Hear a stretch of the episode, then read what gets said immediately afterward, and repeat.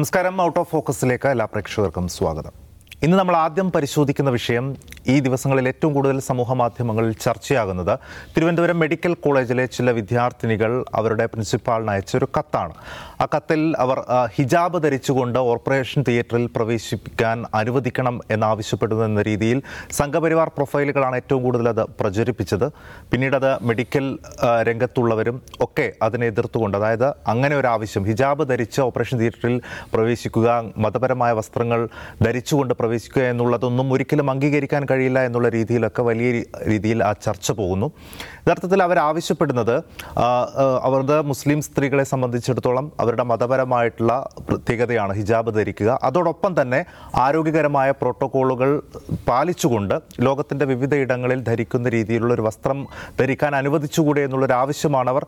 കത്ത് മുഖാന്തരം പ്രിൻസിപ്പാളിനോട് ആവശ്യപ്പെട്ടത്. അതിൽ അതൊരു മറുപടി കൊടുക്കുകയും ചെയ്തു. കൂടുതൽ യോഗത്തിന് ശേഷം ആ തീരുമാനം അറിയിക്കാമെന്ന് പ്രിൻസിപ്പൽ പറഞ്ഞു ഇന്നിപ്പോൾ ആരോഗ്യമന്ത്രിയുടേതടക്കം പ്രതികരണം വരികയും ചെയ്തു. എന്തായാലും ഏത് രീതിയിലാണ് ആ ചർച്ചകൾ മുന്നോട്ട് പോകുന്നത് എന്നുള്ളതാണ് പ്രധാനം. അജിംസ് പ്രിൻസിപ്പാളിനോട് സ്വാഭാവികമായും രേഖാമൂലം ചില വിദ്യാർത്ഥിനികൾ ചോദിക്കുന്നു. ഇങ്ങനൊരു പ്രശ്നം അതായത് ലോകത്തിന്റെ പല ഭാഗങ്ങളിലും ഉപയോഗിക്കുന്നുണ്ട്. അത് ഇവിടെ നടപ്പാക്കിക്കൂടെ എന്നുള്ളൊരു ചോദ്യം ചോദിക്കുന്നു. ആ കത്ത് അവർ പ്രിൻസിപ്പാളിന് അയച്ചതാണ്. അത് സംഘപരിവാർ പ്രൊഫൈലുകൾ വ്യാപകമായി പ്രചരിപ്പിക്കുന്നു. അപ്പോൾ കത്തെങ്ങനെ അവർക്ക് കിട്ടിയെന്നുള്ളൊരു ചോദ്യം അവിടെയുണ്ട്. യഥാർത്ഥത്തിൽ ശരിയാവണ്ണമാണോ ആ ചർച്ച നടക്കുന്നത് സമൂഹത്തിൽ? അല്ല ആ കത്ത് സാമൂഹ്യ മാധ്യമങ്ങളിൽ വന്നതിനെ കുറിച്ചാണ് ആദ്യം അന്വേഷിക്കേണ്ടത് കാരണം ഒരു വിദ്യാർത്ഥികൾ എന്ത് എന്ത് കാര്യമാണെങ്കിലും അതായത് കുറച്ച് പേരുടെ പേഴ്സണൽ കാര്യങ്ങളാണല്ലോ. പേഴ്സണൽ കാര്യങ്ങൾ പറഞ്ഞ് പ്രിൻസിപ്പലിന് കൊടുത്തൊരു കത്ത് പുറത്തേക്ക് ചോർന്നത് എങ്ങനെയെന്നുള്ള അന്വേഷണമാണ് ആദ്യം നടക്കേണ്ടത്. കാരണം അതൊരു ഗൂഢാലോചനയാണ്. ആ ഗൂഢാലോചനയ്ക്ക് പിന്നിൽ കൃത്യമായ രാഷ്ട്രീയം ഉണ്ടെന്ന് ഇപ്പോൾ ആ സാമൂഹ്യ മാധ്യമങ്ങളിലെ ചർച്ചകളിൽ നമുക്ക് മനസ്സിലാവുന്നുണ്ട്. ഇതിലൊരു കാര്യം എന്ന് പറഞ്ഞാൽ ഈ ഓപ്പറേഷൻ തിയേറ്ററിൽ മതപരമായ നിഷ്ഠകൾ പാലിക്കേണ്ട ഒരിടമാണോ എന്ന് വെച്ചാൽ ഒരിക്കലും അല്ല. അങ്ങനെ നിഷ്ഠ പാലിക്കേണ്ട സ്ഥലമല്ല. കാരണം ഇപ്പോൾ മുസ്ലിം പെൺകുട്ടികൾ ഹിജാബ് ധരിക്കാം എന്ന് പറഞ്ഞ പോലെ തന്നെ പ്രധാനമുള്ളതാണ്. ഈ ഒരു രോഗിയുടെ നഗ്നത കാണുന്നതും ഇസ്ലാമിക മതവിശ്വാസപ്രകാരം എന്താണ് അംഗീകരിക്കാൻ പറ്റാത്ത കാര്യമാണ്. പക്ഷെ ഓപ്പറേഷൻ തിയേറ്റർ എന്ന് പറഞ്ഞാൽ അത്തരം നിഷ്ഠകൾ മാറ്റിവെക്കേണ്ട സ്ഥലമാണ്. കാരണം മനുഷ്യജീവനാണ് പ്രധാനം. അതുകൊണ്ട് ഇപ്പോൾ ഒരു രോഗി ഒരു പുരുഷൻ പുരുഷനായ ഡോക്ടർ ഒരു സ്ത്രീയായ രോഗിയുടെ നഗ്നത കാണുന്നത് മതവിശ്വാസപ്രകാരം തെറ്റാണ്. ഒരു സ്ത്രീയായ ഡോക്ടർ ഒരു പുരുഷനായ രോഗിയുടെ നഗ്നത കാണുന്നതും തെറ്റാണ്. അപ്പോൾ മതപരമായ നിഷ്ഠ കടുകിട തെറ്റാതെ പാലിക്കേണ്ട ഒരു സ്ഥലമല്ല ഓപ്പറേഷൻ തിയേറ്ററിന് കാര്യത്തിലൊരു തർക്കമില്ല ആരോഗ്യ മേഖലയിൽ അങ്ങനെയല്ല.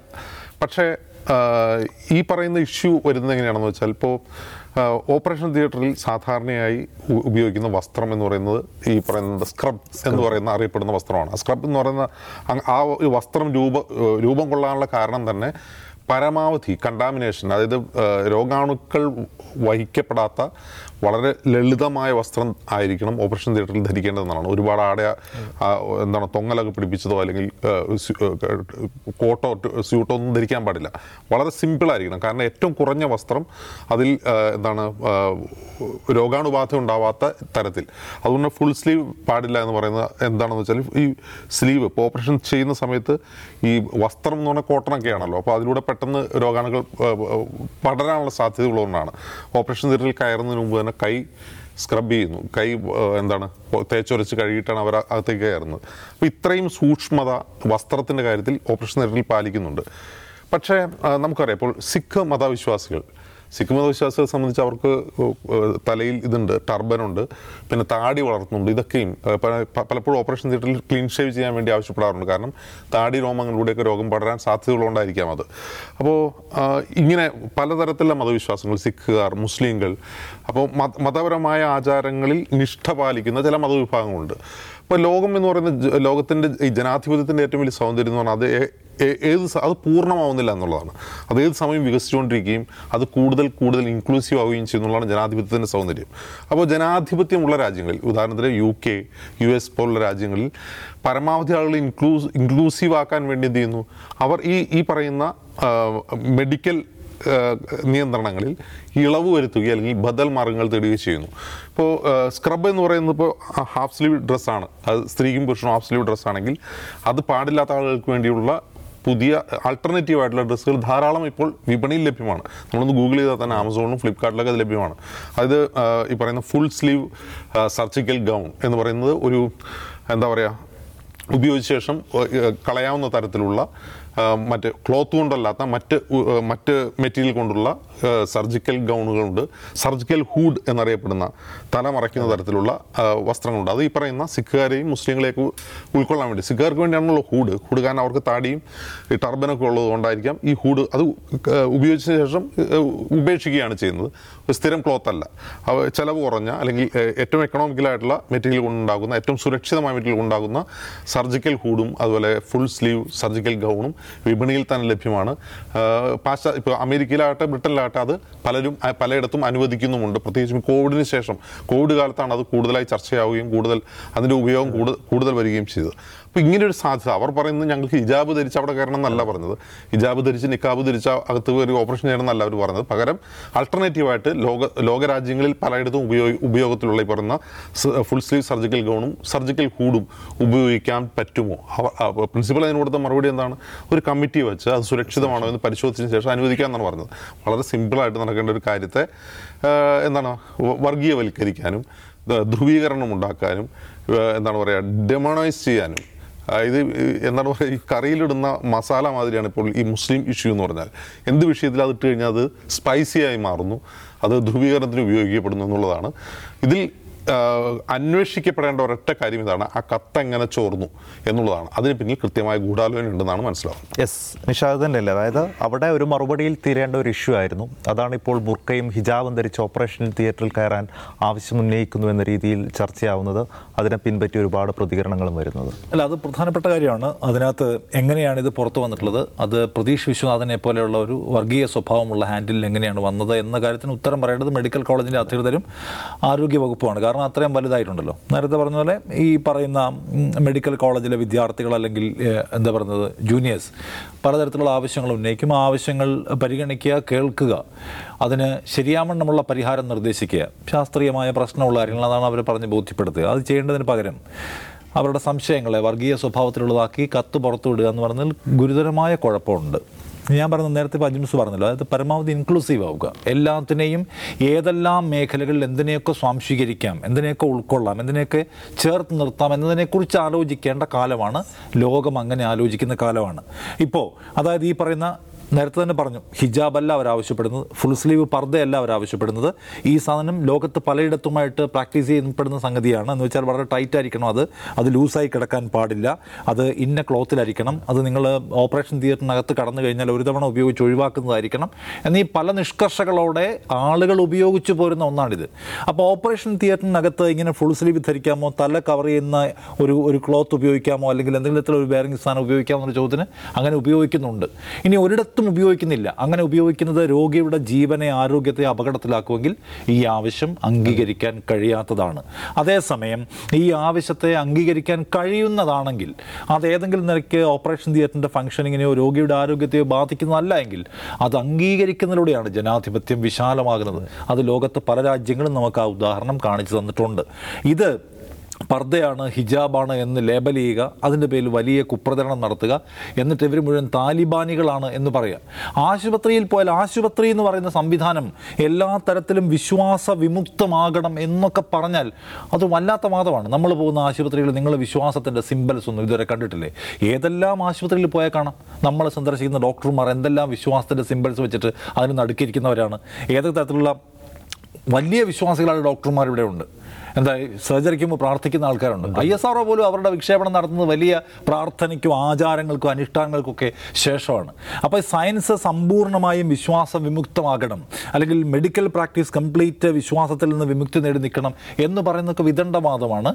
അതിനെ എങ്ങനെ മീൻസ് ആളുകൾക്ക് ഇപ്പോൾ എന്റെ എന്റെ കംഫർട്ട് ലെവൽ എനിക്ക് ഇത് ധരിച്ചുകൊണ്ട് ചെയ്യുന്നതാണെങ്കിൽ അത് ധരിക്കാൻ അതിനകത്ത് സാധ്യതയുണ്ടോ? എങ്കിൽ അതിനെ അനുവദിക്കലാണ് പ്രധാനപ്പെട്ട കാര്യം. ഇത് ഗുരുതരമായ കുഴപ്പമാണ്. ഈ കത്ത് ഈ കത്ത് വിദ്യാർത്ഥികൾ അവരുടെ എന്താ പറയുന്നത് അവരുടെ അതോറിറ്റിക്ക് എഴുതിയിരിക്കുന്ന കത്താണ്. ആ കത്ത് അവർക്കിടയിൽ മാത്രം ഡിസ്കസ് ചെയ്യപ്പെടുകയും അവർക്കിടയിൽ മാത്രം പരിഹരിക്കപ്പെടുകയും ചെയ്യുന്ന ഒരു പ്രശ്നമായി ഇരിക്കുമ്പോൾ അതിനെ എടുത്ത് പുറത്തു വിടുക അതിനെ വിദ്യാർത്ഥികളെ വർഗീയവാദികളാക്കുക അവർ താലിബാനുകളെയും മത എന്താ പറയുന്നത് മൗലികവാദികളും ആക്കി ചാപ്പയടിക്കാനുള്ള ശ്രമം മെഡിക്കൽ കോളേജിന്റെ ഭാഗത്തുണ്ടായിട്ടുള്ള ഗുരുതരമായ വീഴ്ചയാണ്. അതിന് ഗവൺമെന്റ് അതിനൊരു വിശദീകരണം നൽകേണ്ടതുണ്ട്. ഒരു പ്രോപ്പർ എൻക്വയറി അതിൽ പ്രഖ്യാപിക്കേണ്ടതുണ്ട്. തീർച്ചയായും. ആ കത്തെങ്ങനെ പുറത്തുപോയി എന്നുള്ളത് ഗുരുതരമായ വിഷയം തന്നെയാണ്. ഇത് ഇങ്ങനെ ഒരു ചർച്ചയായി പോകേണ്ട ഒരു കാര്യമേ അല്ലായിരുന്നു. ആ വിദ്യാർത്ഥികളും പ്രിൻസിപ്പാളും തമ്മിൽ സംസാരിച്ച് അതിലൊരു പരിഹാരം കണ്ടെത്തേണ്ട അവരുടെ ആവശ്യം ന്യായമെങ്കിൽ അത് അംഗീകരിക്കേണ്ട ഒരു സാഹചര്യമായിരുന്നു. പക്ഷേ അത് വേറൊരു രീതിയിലാണ് സമൂഹത്തിൽ ഇപ്പോൾ ചർച്ചയായിരിക്കുന്നത്. ഇനി രണ്ടാമത്തെ വിഷയം മണിപ്പൂർ കഴിഞ്ഞ കുറേ ദിവസമായി കത്തുകയാണ്. മണിപ്പൂരിനെ സംബന്ധിച്ച് ശക്തമായിട്ടുള്ളൊരു പ്രതികരണം കഴിഞ്ഞ ദിവസം കേട്ടത് തലശ്ശേരി ആർച്ച് ബിഷപ്പായ ജോസഫ് പാംപ്ലാനിയുടെ ഭാഗത്തു നിന്നാണ്. അദ്ദേഹം അത് ഗുജറാത്തിൽ മുൻപ് നടന്ന വംശഹത്യക്ക് സമാനമായ രീതിയിലാണ് മണിപ്പൂർ ഇപ്പോൾ കത്തിക്കൊണ്ടിരിക്കുന്നത്. അവിടുത്തെ സംഭവങ്ങൾ ആ രീതിയിലാണ് അദ്ദേഹം അതിനെ താരതമ്യം ചെയ്യുന്നത്. പ്രധാനമന്ത്രി എന്തുകൊണ്ട് മിണ്ടുന്നില്ല? മണിപ്പൂർ കത്തുമ്പോൾ അദ്ദേഹം അമേരിക്കയിലേക്ക് പോവുകയാണെന്നൊക്കെയുള്ള ശക്തമായ വിമർശനം ഉന്നയിക്കുന്നുണ്ട്. ജോസഫ് പാമ്പ്ലാൻ ഇങ്ങനെ വിമർശിക്കുമ്പോൾ സ്വാഭാവികമായിട്ടും നമുക്ക് ഓർമ്മ വരിക അദ്ദേഹം ഇതിനു മുൻപ് ബി ജെ പിയെയും കേന്ദ്ര സർക്കാരിനെയും ഒക്കെ അനുകൂലിച്ചുകൊണ്ട് നടത്തിയിട്ടുള്ള പ്രതികരണമാണ്.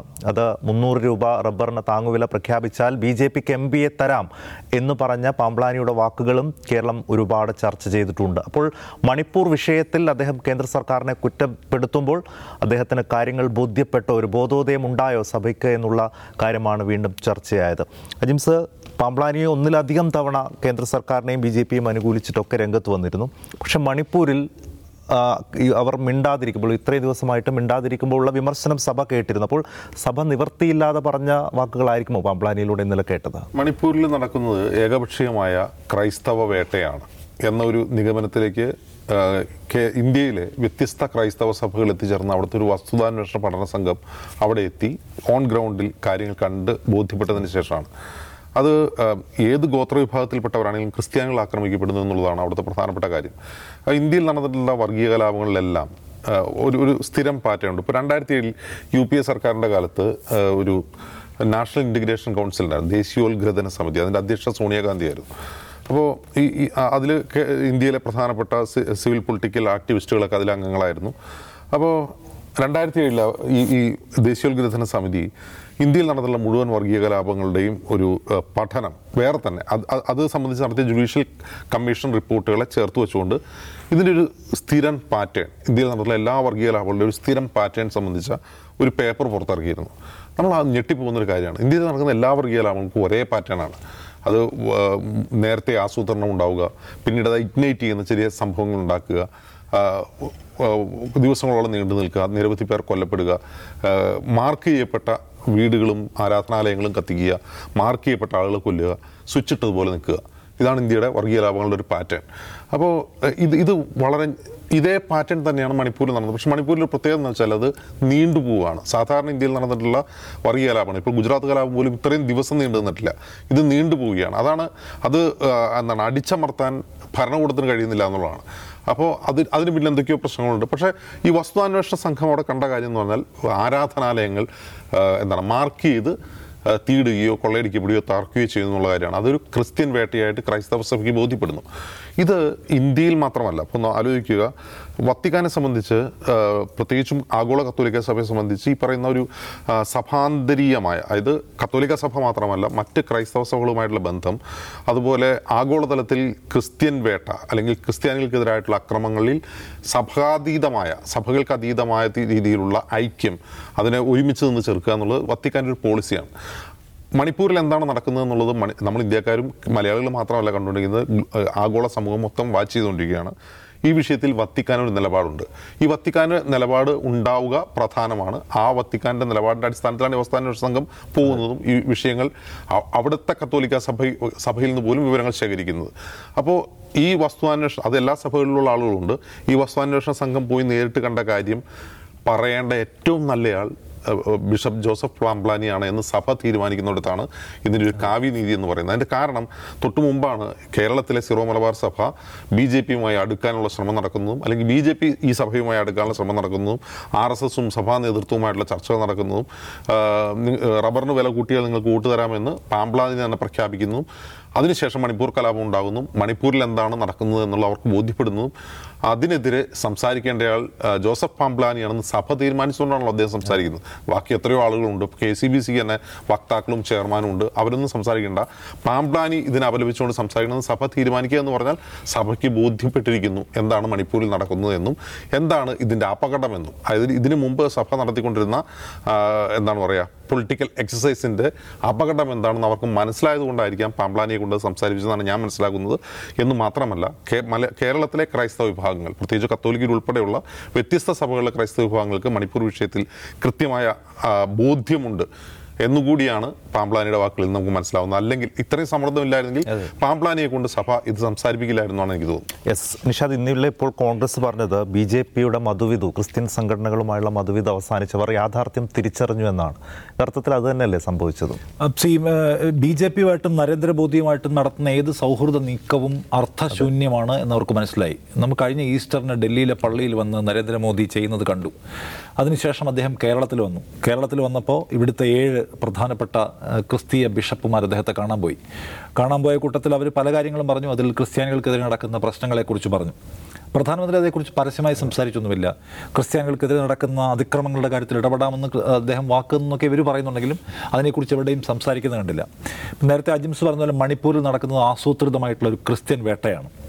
ഇംഫാൽ ബിഷപ്പ് പറഞ്ഞതുപോലെ ആദ്യത്തെ മണിപ്പൂർ സ്റ്റുഡൻസ് യൂണിയന്റെ പ്രതിഷേധ മാർച്ചിനെതിരെ ഒരു അക്രമം പൊട്ടി പുറപ്പെടുമ്പോൾ ഇത് തുടങ്ങുന്നത്. തുടങ്ങിയതിന്റെ അടുത്ത മണിക്കൂറിൽ ഞങ്ങളുടെ പള്ളികൾ തേടി അവർ വന്നു എന്നാണ്. എന്ന് വെച്ചാൽ ഓരോ പള്ളിയും മാർക്ക് ചെയ്ത് ലിസ്റ്റ് ഉണ്ടാക്കി വെച്ചിരിക്കുകയാണ്.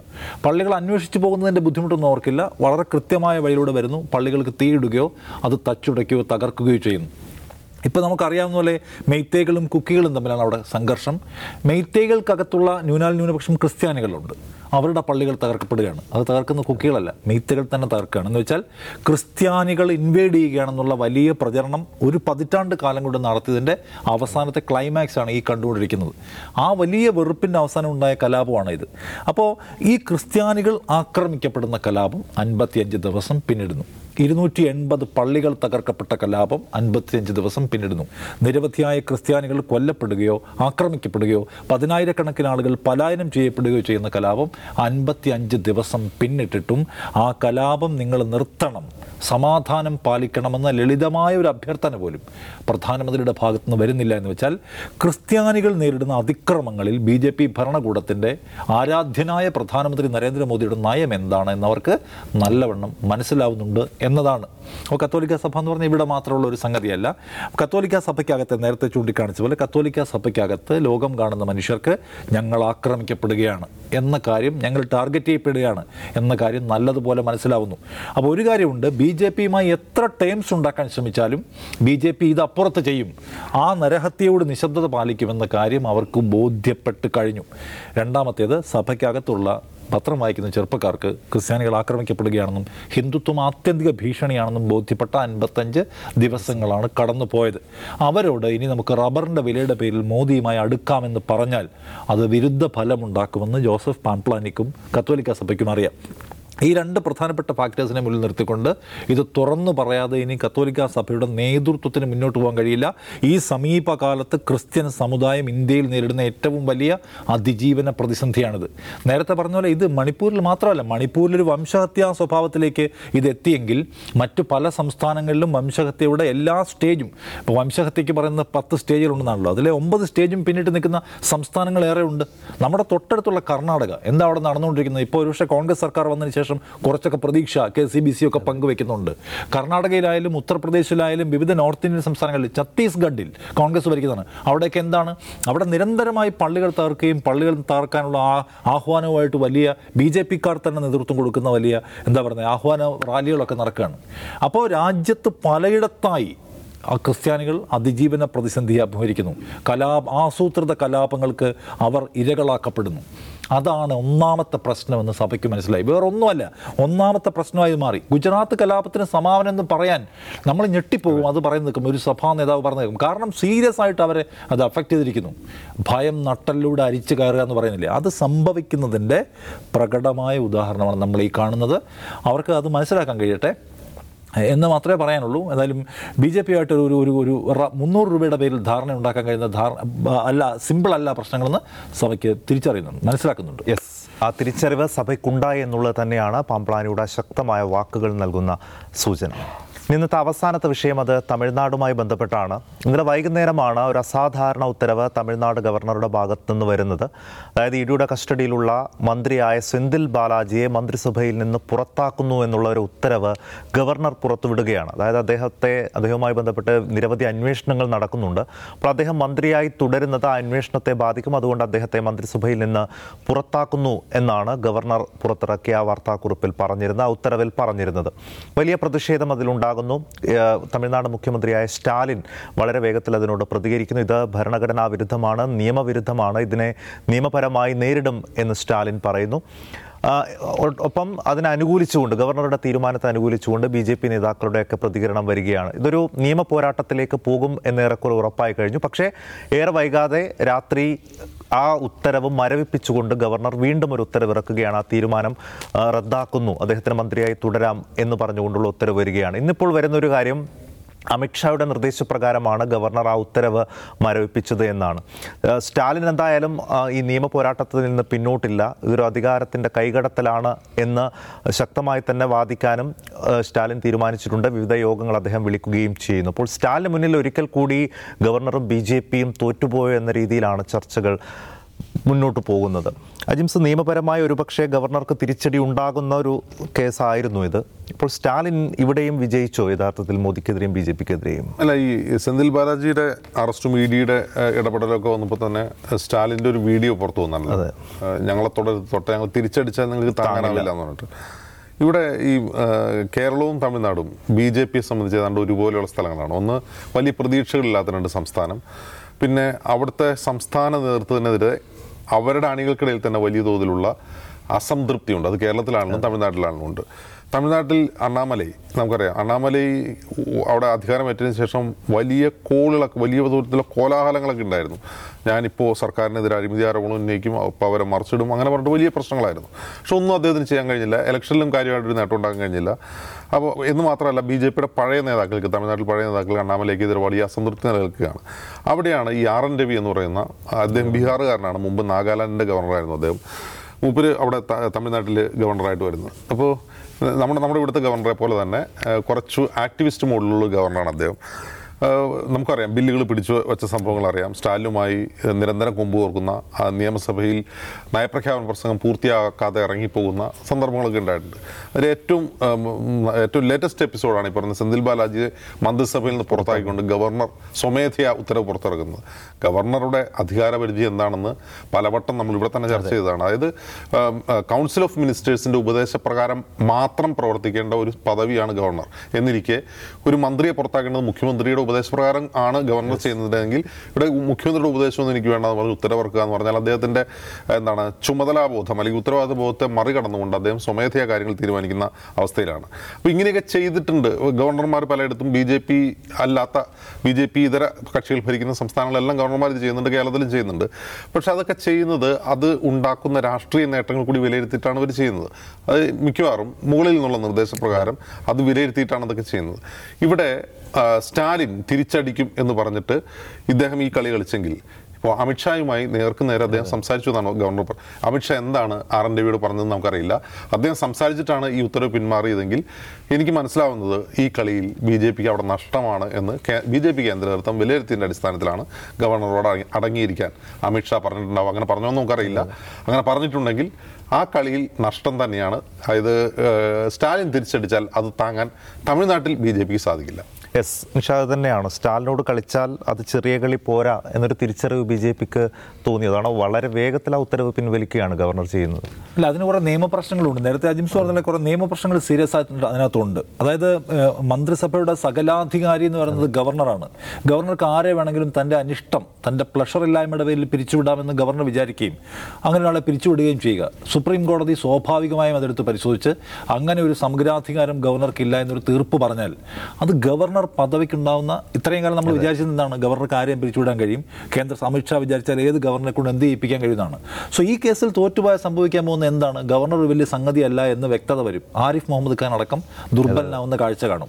അങ്ങനെ ഒരു അപകടകരമായ പ്രസിഡൻസ് ഉണ്ടാക്കേണ്ട എന്ന് ഒരു പക്ഷേ വിചാരിച്ചിട്ടുണ്ടാവണം. ഒന്ന് രണ്ടാമത്തെ കാര്യം അങ്ങനെ കുറ്റം ചെയ്തതിന്റെ പേരിൽ കുറ്റവാളികളായതിന്റെ പേരിൽ അല്ലെങ്കിൽ മീൻസ് പ്രതികളാക്കപ്പെട്ടതിന്റെ പേരിൽ ആളുകൾ ക്യാബിനറ്റിൽ ഉണ്ടാവാൻ പാടില്ല എന്ന് വെച്ചാൽ കേന്ദ്ര ക്യാബിനറ്റിൽ അങ്ങനെ പ്രതികളാക്കപ്പെട്ട എത്ര പേരുണ്ട് എന്നാണ് വഴിയിൽ ഒട്ടിച്ചു വെച്ചിരിക്കുന്ന പോസ്റ്ററിൽ ഡി എം കെ ചോദിക്കുന്ന ചോദ്യം.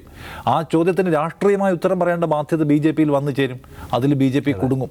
ഇപ്പം രാജ്യത്ത് തന്നെ ഏറ്റവും കണക്കെടുത്ത് നമ്മൾ പരിശോധിച്ച് നോക്കിയാൽ ഏറ്റവും കൂടുതൽ സ്ത്രീകൾക്കെതിരായിട്ടുള്ള അതിക്രമങ്ങൾ കൊലപാതക കുറ്റങ്ങൾ പലതരം കുറ്റങ്ങൾക്കുള്ള ആളുകൾക്ക് ഏറ്റവും അധികം സീറ്റ് കൊടുത്തിരിക്കുന്ന പാർട്ടിയാണ് ബി ജെ പി. ഏറ്റവും വലിയ പാർട്ടി എം എൽ എമാരെ എം പിമാരുടെയും മുഴുവൻ കണക്കെടുത്താൽ അവരുടെ സത്യവാങ്മൂലം പരിശോധിച്ചാൽ ഏറ്റവും കൂടുതൽ ക്രിമിനൽ കേസുകളിൽ പെട്ട ആളുകൾക്ക് ഇപ്പോഴും നിയമസഭ ലോക്സഭയിൽ ഈ സീറ്റ് കൊടുത്തിരുന്ന പാർട്ടി ബി ജെ പി ആണ്.